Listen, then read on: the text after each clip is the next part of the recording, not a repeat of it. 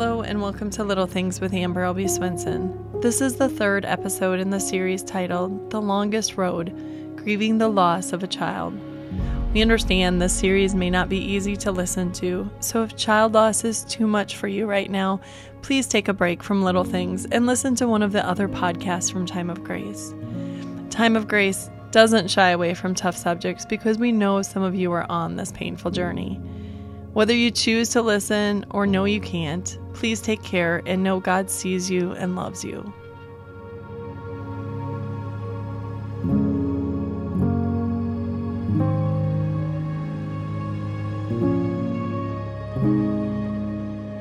Sheryl Cowling is a licensed clinical social worker with more than 25 years of experience providing counseling services to children, adolescents, and adults she is also board certified as a professional Christian counselor, expert in traumatic stress, and telemental health provider. She has been with Christian Family Solutions for over 15 years. Welcome, Sheryl. Well, thank you so much for having me. I'm excited. This is a very important interview because you have so much expertise in this area. And so I'm super thankful that you're willing to join us today. So, talk about the trauma that happens when parents experience the death of a child. Yeah. Well, I think one of the key terms you just used is trauma. Um, you know, if we think about trauma as being defined as a deeply distressing, deeply disturbing, often highly unexpected life event that triggers profound emotions and can be overwhelming to people, I think this would certainly qualify. And so I think when we're talking about the loss of a child, it's often not just the normal grief process, but it's grief with a layer of trauma on top of that. And I think um, that is especially difficult for people in so many cases to try to cope with. I think when it comes to grief, we know that people often experience at the very beginning of that process, because grief really is a process, a sense of shock and denial. Um, and I would say that that is a blessing from God. I see it as sort of a psychological buffer that He doesn't permit the full impact of that kind of loss to completely overwhelm someone at the beginning, that He allows that to sort of unfold over time. Can I ask a question? Uh, do you see a difference between people um, who have had just even a day or two to kind of get their wrap their heads around a death versus the you know all of a sudden a child is gone because there's been a traumatic accident or they didn't wake up a SIDS death, for instance, or something like that. Is there a difference? I think you will definitely see a difference from within the first few minutes or hours to the first few days to the first few weeks. I think it really does take time for this to truly soak in. So that sense of complete shock and denial is so normal. I've, you know, heard parents describe just not being able to grasp mm. what maybe the ER doctor, the police officer, their loved one was trying to tell them that they could hear someone saying, Your child has died, but they just couldn't really process that because it was, again, so shocking and so overwhelming that it didn't really process for them.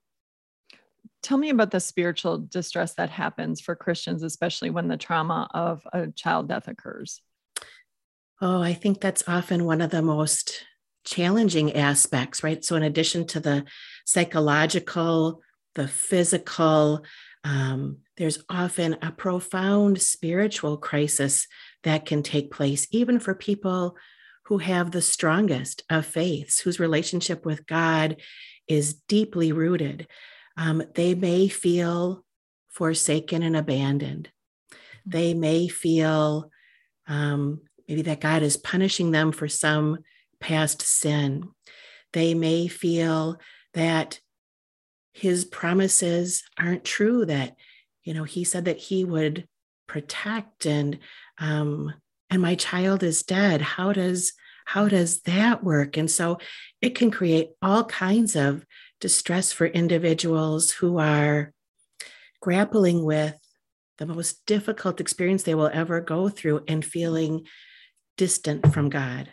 Mm. I've heard it said that the death of a child is one of, if not the hardest thing a person can go through. So, first of all, do you think that's true?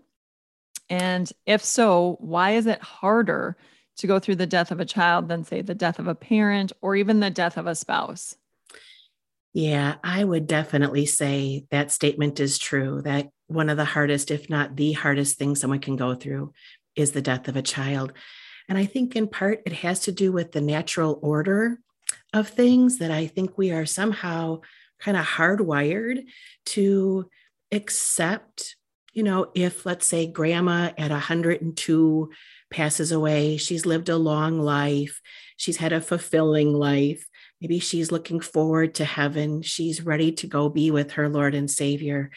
That I think feels, well, maybe sad because we're going to miss her. We love her, normal.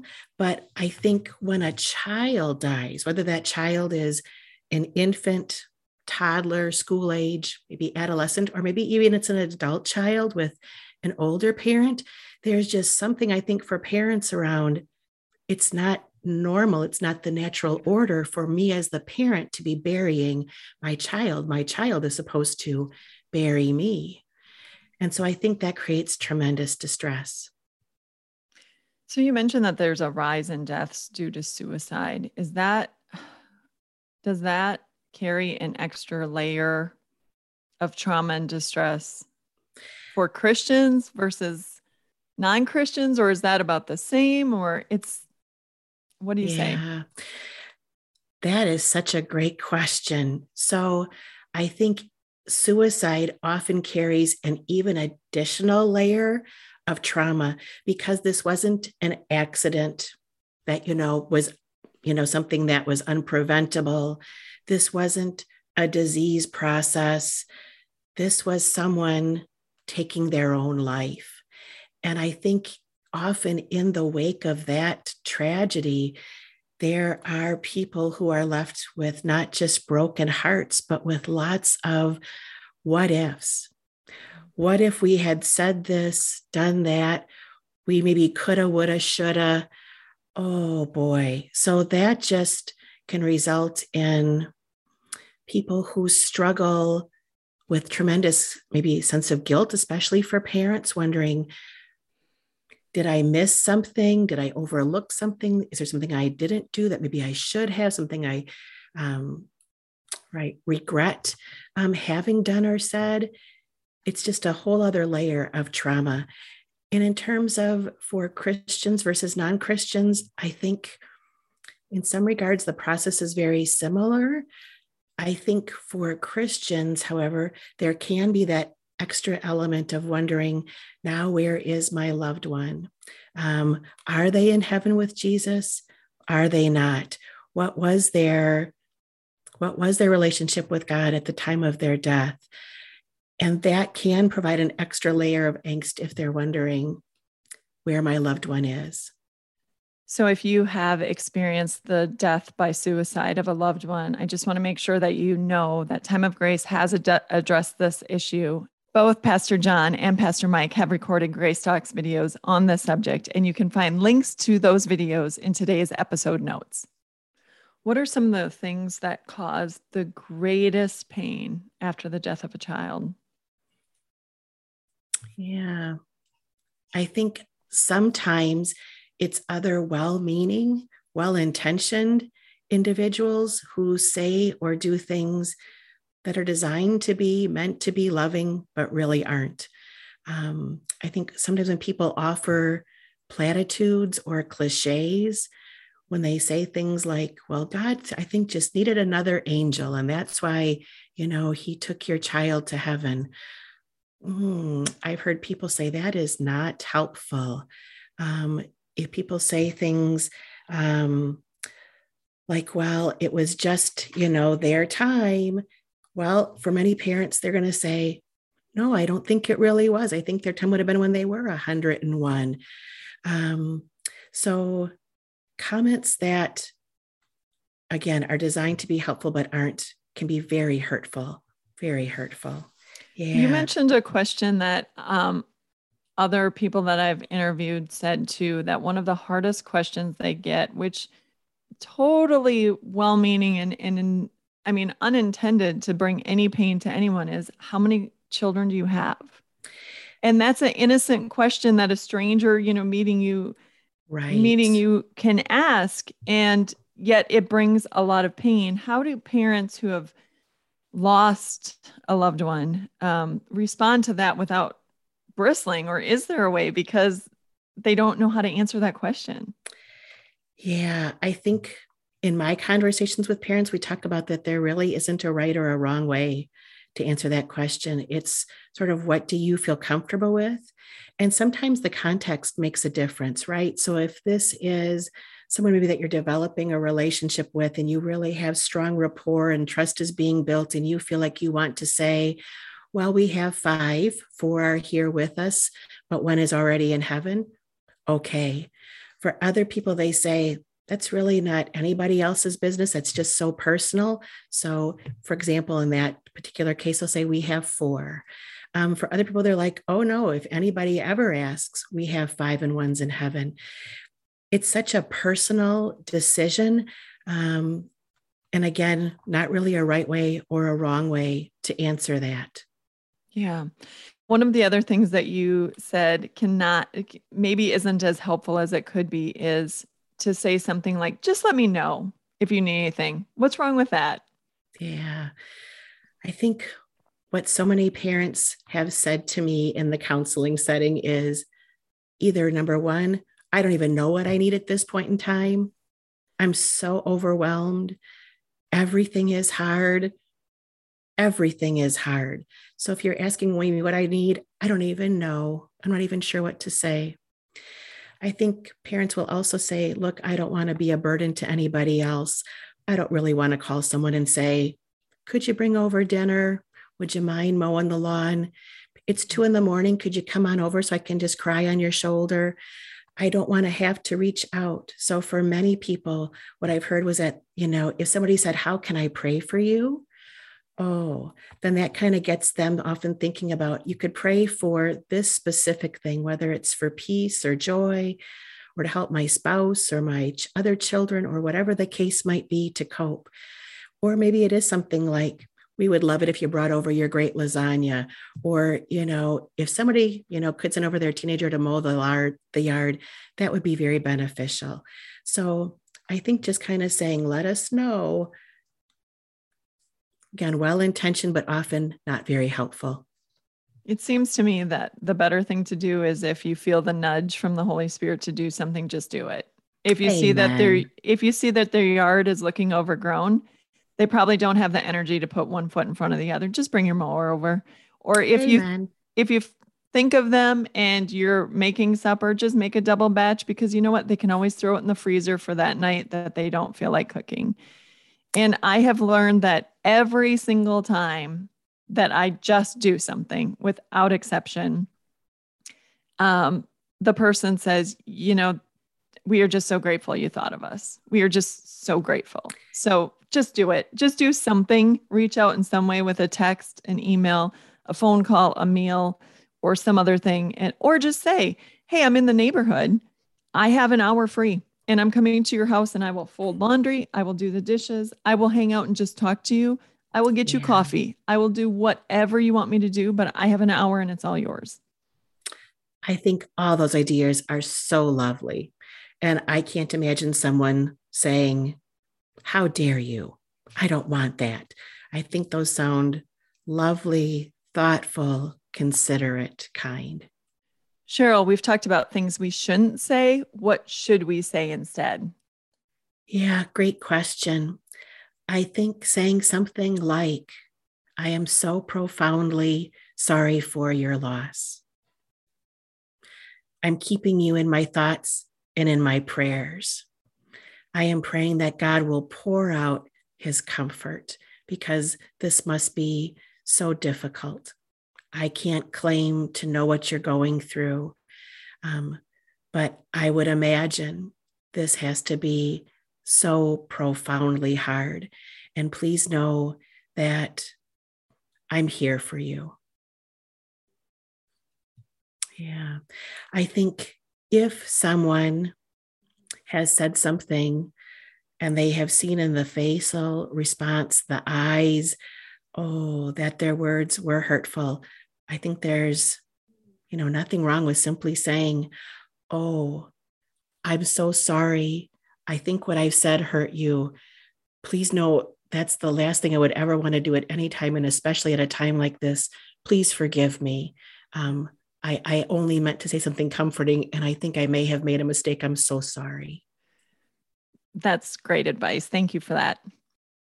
So, we talked about some things that were very unhelpful. What yeah. is helpful? What can we do for our friends who are going through this just life changing, dramatic, traumatic experience of the death of a child? I think providing empathy, offering empathy cannot be uh, stressed enough. Saying, you know, I can't know what it is that you're going through. I can imagine, and I'd really like to understand. Can you help me to understand what is this like for you? Because I can only imagine that this is so, so, so difficult. And I think so many people so greatly appreciate that, right? If you say, Oh, I know what you're going through. Oh, that's another one of the things on the please don't say list, right? You you don't know. Even if you've lost a child, I would say you probably have very, very similar emotional responses, but every situation, every child, every family is unique. So you really don't know, but you could really try to understand. You can try to imagine what it would be like to be in that parent's, in that sibling's shoes. So um, just saying, please, please mm. tell me what what is this like for you? Um, yeah, just huge, just huge. I think we want to be paying attention not just to the words that people say, but to all their nonverbal cues. Hmm. So, for example, I've had, you know, parents say, I'm fine while there are tears streaming down their face, or we're okay while their body language is tense and tight and guarded and defensive and is screaming, We are not mm-hmm. okay. So sometimes being able to say, you know, if you don't mind me saying, I, I've heard you say you're all right, but gosh, you don't to me look like things are going well. You look so sad, or you look, or you sound so mad. Um, can you tell me what what's really going on here? I really do want to understand and help in any way that I can. Um, I think just the power of being there. Um, I think, as you said before, Amber, maybe saying to a friend, I've got an hour, I'm swinging by. I think sometimes when a child dies, people just don't know what to say or what to do.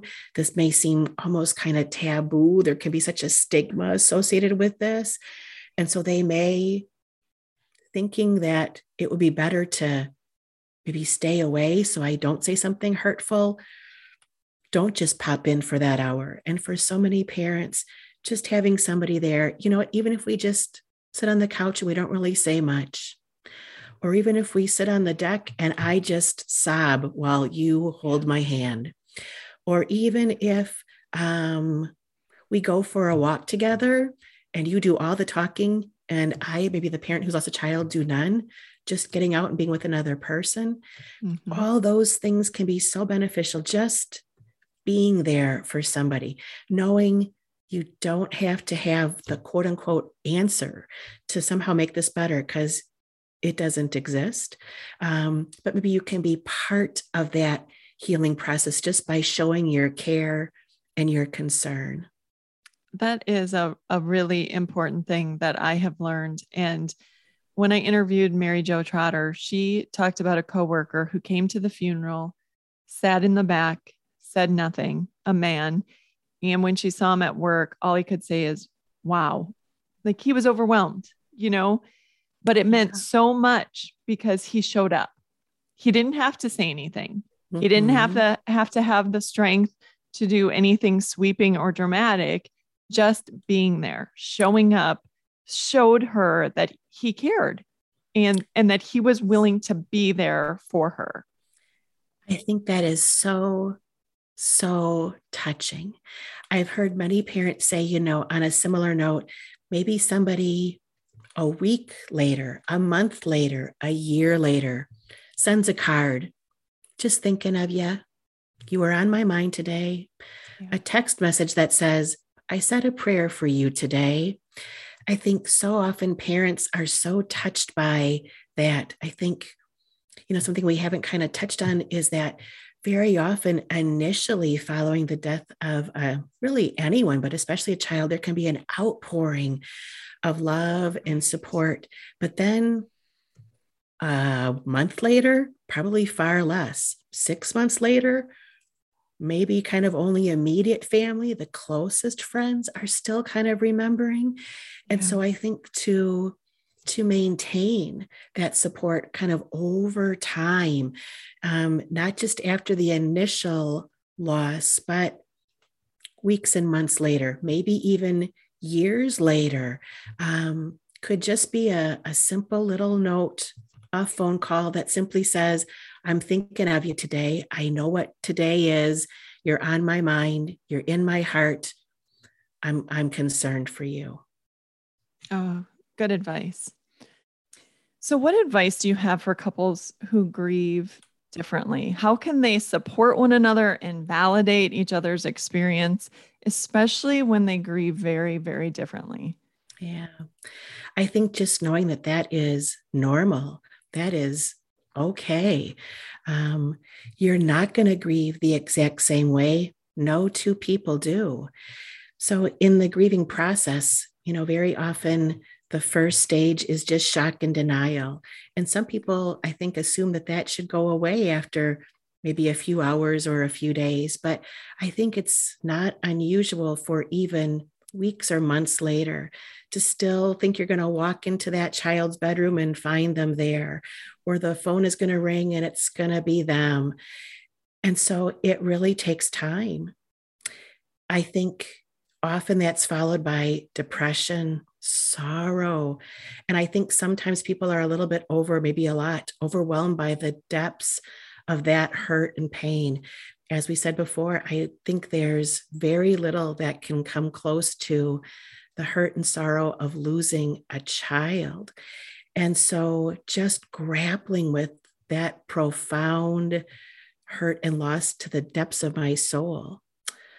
Ooh, often that can be followed by anger um, anger at life, anger at death, anger at God, maybe even anger at the child who died, anger at the medical professionals, perhaps who weren't able to save them, just anger. People may also find themselves kind of bargaining, saying to God, Oh God, if you will just bring this child back, if you will just allow me to exchange places with this child, I'll do anything. And this is not a linear process. You don't go through the steps and kind of check them off your to do list. You're going to go backwards and forwards. It's going to be, and for so many, a real roller coaster ride. And so I think just appreciating that one day, you know, a mom might be in the sorrow mode and dad might be in the anger mode.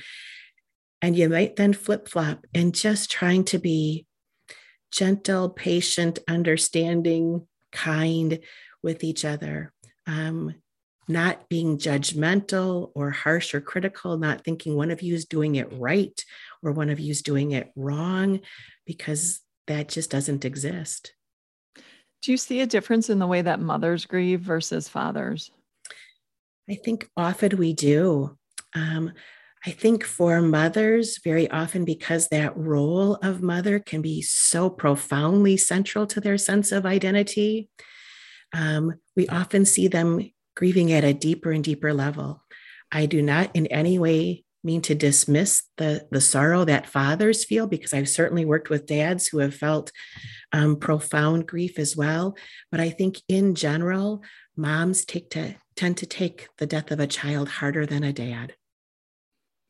So, how can you? I know you said to be kind and gentle and patient with each other, but when you are in the moment and you are in the depths and you can't get out the off the couch as a mom because you are grieving so so deeply that day.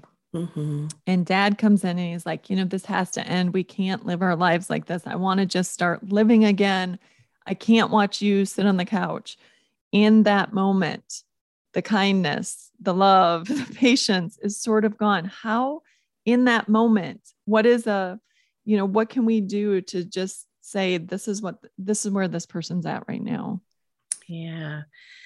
I think maybe validating for dad that it's probably profoundly hard for him to see the mother of his child looking so despondent. I think for so many dads, they want to fix things. They're problem solvers. And I think they often feel like a failure if they can't somehow mend her broken heart. Mm. And I think letting dads know that's really ultimately God's job. He's in the mending hearts business. You can certainly be his assistant in that process, but it doesn't make you bad or a failure if you can't mend her broken heart and to take that pressure off of dads. Oh, that's good. How likely is it that one or both of the parents turn to something like alcohol or food or retail therapy or something that might not be super helpful for sure. comfort? I think very often how people cope prior to the loss of their child greatly impacts how they cope after the loss of their child. So I think if people were already struggling prior to that death, um, it could be so easy maybe to slip from alcohol abuse into dependence, maybe casual drug use into drug addiction. Maybe I shop a little too much and it creates some friction with my spouse who says, please monitor, you know, the spending, but now I'm at the mall or online all the time. Um, so I think we have to be aware of what people's maybe weaknesses or maybe unhealthy coping strategies might have been before. So I think typically the stronger someone's, the healthier, the better, the more numerous someone's coping skills before the loss, the better after.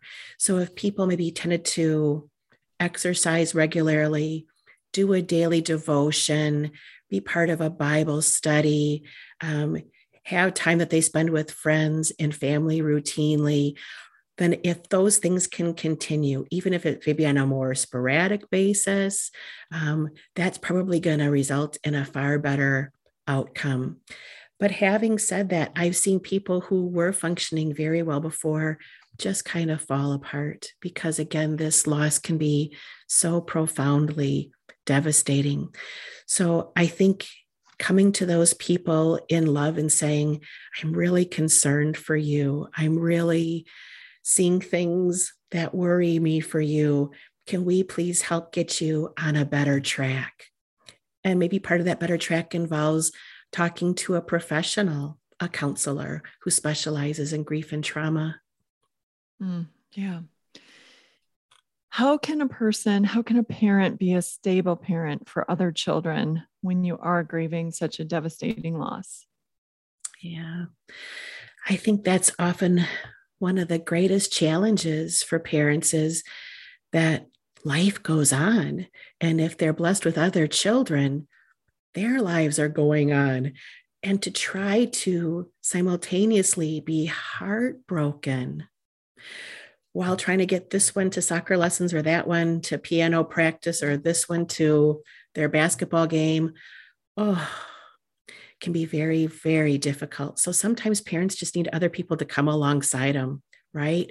So if the neighbor kid's going to the same basketball game, can that parent just take them? Um, but I think on a deeper level, it really is about supporting parents to help give them the extra added love, encouragement, um, that they can put one foot in front of the other. I think it may mean giving them permission to do so. I think sometimes parents feel like, well, maybe I haven't been grieving long enough. Maybe if life just kind of continues on, is that being disrespectful to my deceased child? Shouldn't I maybe be unable to function in the ways that I did before? If we just kind of go about our business, wouldn't that seem like we didn't really care? So I think sometimes parents just need permission to say, it's not disrespectful to move on and continue to care for the other children.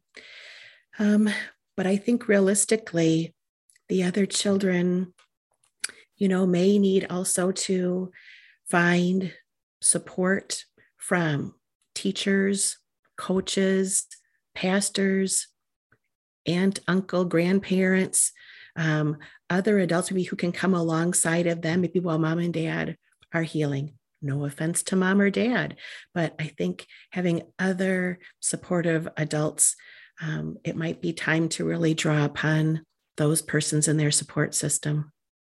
Yeah. Siblings are sometimes referred to as forgotten grievers, you said. So, what right. can be done to make sure that we don't leave them behind in their grief? Yeah. I think it could be simple as giving that child a hug and saying, How are you? I mean, really, really, really, how are you? Um, I see you. Um, I'm concerned not just for your mom and dad, but for you. I, I know that this has been so hard for mom and dad. I'm guessing, I'm certain, I would imagine it has been for you too. How are you doing? I think for so many, whether it's teens or children I've talked with, that has made such a huge difference. That so often mm-hmm. they do feel like the focus really is on mom and dad. And just having someone recognize that they count, they matter, can make a big difference. You know, especially if the child who has died, let's say, had a had a long-term battle with an illness. And it took a lot of mom and dad's time, attention, and energy. Um, sometimes those kids don't want to say, um, because they feel guilty about this, that maybe there was even a level somehow of jealousy. Oh gosh, that child got so much of uh, mom and dad's resources. And it's not that I didn't love my brother or sister with my whole heart, I did. But but it was hard. It was hard. And I think sometimes just giving permission to acknowledge that if that was the case, oh, can kind of relieve a burden for those kids. That's really good advice for all of us to keep in mind as outsiders, uh, just to acknowledge and notice the siblings. You know, I probably tend to go up to mamas because I'm a mama, mm-hmm. Mm-hmm. but that is really, really important for us to remember to go up to the other children and acknowledge them and let them know that it must have been a really hard thing for them. And no matter what, the family dynamic is changing and has changed dramatically. So, whatever they have experienced or haven't experienced, there's change, significant change in their life. Huge change, absolutely. And, you know, it's going to take families a while to sort of settle into a new version of normal yeah. right? You can never go back to the old version of normal. I know some families try to do that and you just can't. Life mm. has changed dramatically. And so to figure out how do we go forward? For example, what happens when that child's birthday rolls around? What happens when the next holiday rolls around? How do we honor them, memorialize them, remember them. What are we going to do? And again, there's no right or wrong way to do this. Um, each and every family is going to handle this differently, but involving the children in that process is often huge. Um, I think children often have great ideas around do we still have a birthday cake and sing happy birthday? Do we go to the cemetery and release balloons? Do we set a place at the table? what do we do? And I think involving children in that decision making process can be so important. Oh, that's good stuff. So, when should couples seek help from someone like you? Yeah, I would say probably every couple, any couple that's gone through this degree of loss. This is not a minor life event that, you know, just some, you know, coping skills and a little bit of support can get you through. This really is, I think, as tough as it gets. And God bless family and friends and neighbors and pastors. How wonderful when you have those persons around to support you. But again, because I think this kind of hurt goes so deep, um, I just don't know how it could hurt to be able to sit down with a professional who has training in this particular area and be able to talk about what you are going through.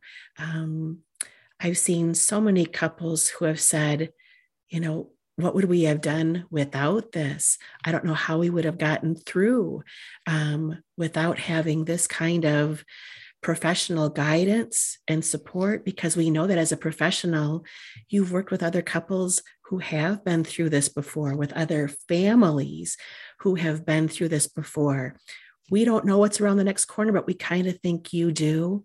And you mm-hmm. can sometimes help prepare us for what's coming next. Maybe things we would never have thought to do, mm-hmm. you might encourage us to consider.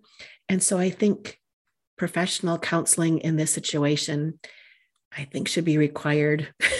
I really do. But I would certainly, because we can't require it, I would certainly strongly encourage and recommend. And not just, uh, you know, not just in the immediate year after right. this happens, because I've heard from couples who 10 years later are experiencing the deepest hurt because yeah. all of a sudden this is the time when that child would have graduated or this is the time when all of that child's friends are getting married or yes. they're having grandchildren or whatever and all of a sudden what they thought was under control develops into this grief that is just overwhelming for them 10, 12 years later. And that's hard to cope with. Yes, I, I think this is the kind of grief that you probably grieve for your lifetime, right? And I think, as you just said so importantly, when when people reach different developmental milestones, I think we sort of re grieve again, right? It's maybe one thing to grieve, let's say, a child, but then when you think about, oh, now they're an adolescent, they would be getting confirmed or graduating high school, they would be heading off to college. Oh, their classmates, they are now starting to get married and have children. Our friends are having grandchildren. Oh, we're not enjoying that same kind of blessing that I think um, you will grieve again and again at different developmental milestones. It's not a one time and then we're done kind of scenario. So I think um, that's maybe something where a professional counselor could just kind of say, you know, you're probably going to go through this in different forms at different times in the future. And I would say, too, for the children, the siblings of a child who has died, same thing. Um, loss when your sibling dies when you're a child means one thing. When you're an adolescent, it means another thing. When you're an adult, it means another thing. So this is true for siblings as well as parents. Yeah, that's something, you know, even as the siblings start getting married, yes. and recognize the absence of who would be a groomsman or a bridesmaid or Correct. you know and going back to that loss that's that you're suddenly dealing with all over again all over again and i think sometimes just letting people know that that is to be expected it's yeah. quote unquote normal. Um, i think takes away sometimes they feel like what's wrong with me? I thought i should have been over this. It's been years. Is there something you know again wrong with me? Why is this happening now? I thought i had dealt with this before. And maybe you really did at that time in your life in that child's life. But now when you switch to a different developmental phase in life you you may be grieving in a different way Such good advice and helpful hints. And I just am astounded at how well you have been able to walk with parents through this many times over. And so, thank you for your important work that you've been doing. And thank you for sharing some of your advice with us today. Oh, it's it's such a privilege to serve people. I've met so many wonderful, wonderful uh, parents and families. Um, and you know, I think anything that I can do to help alleviate even a little bit of their hurt and pain, especially um, through God's word, right? And just reinforcing the fact that they are so loved by Him. He knows their heartache, He sees them, He hears them. His comfort is so deep. Um, it's such a privilege to be able to share that with hurting people. Mm, thank you. Thank you. I'd like to thank Sheryl Cowling for her expertise and just taking the time to help us understand trauma and how we can be a better friend to those going through it. Next week, we're going to turn a corner. My producer, Nia Yang, decided to interview me. It's a special behind the scenes episode on really what motivated us to do this series, um, what, what we were thinking about, what we were praying about, and just really the heart behind it. So I hope you take the time to join us for the conclusion of this series next week.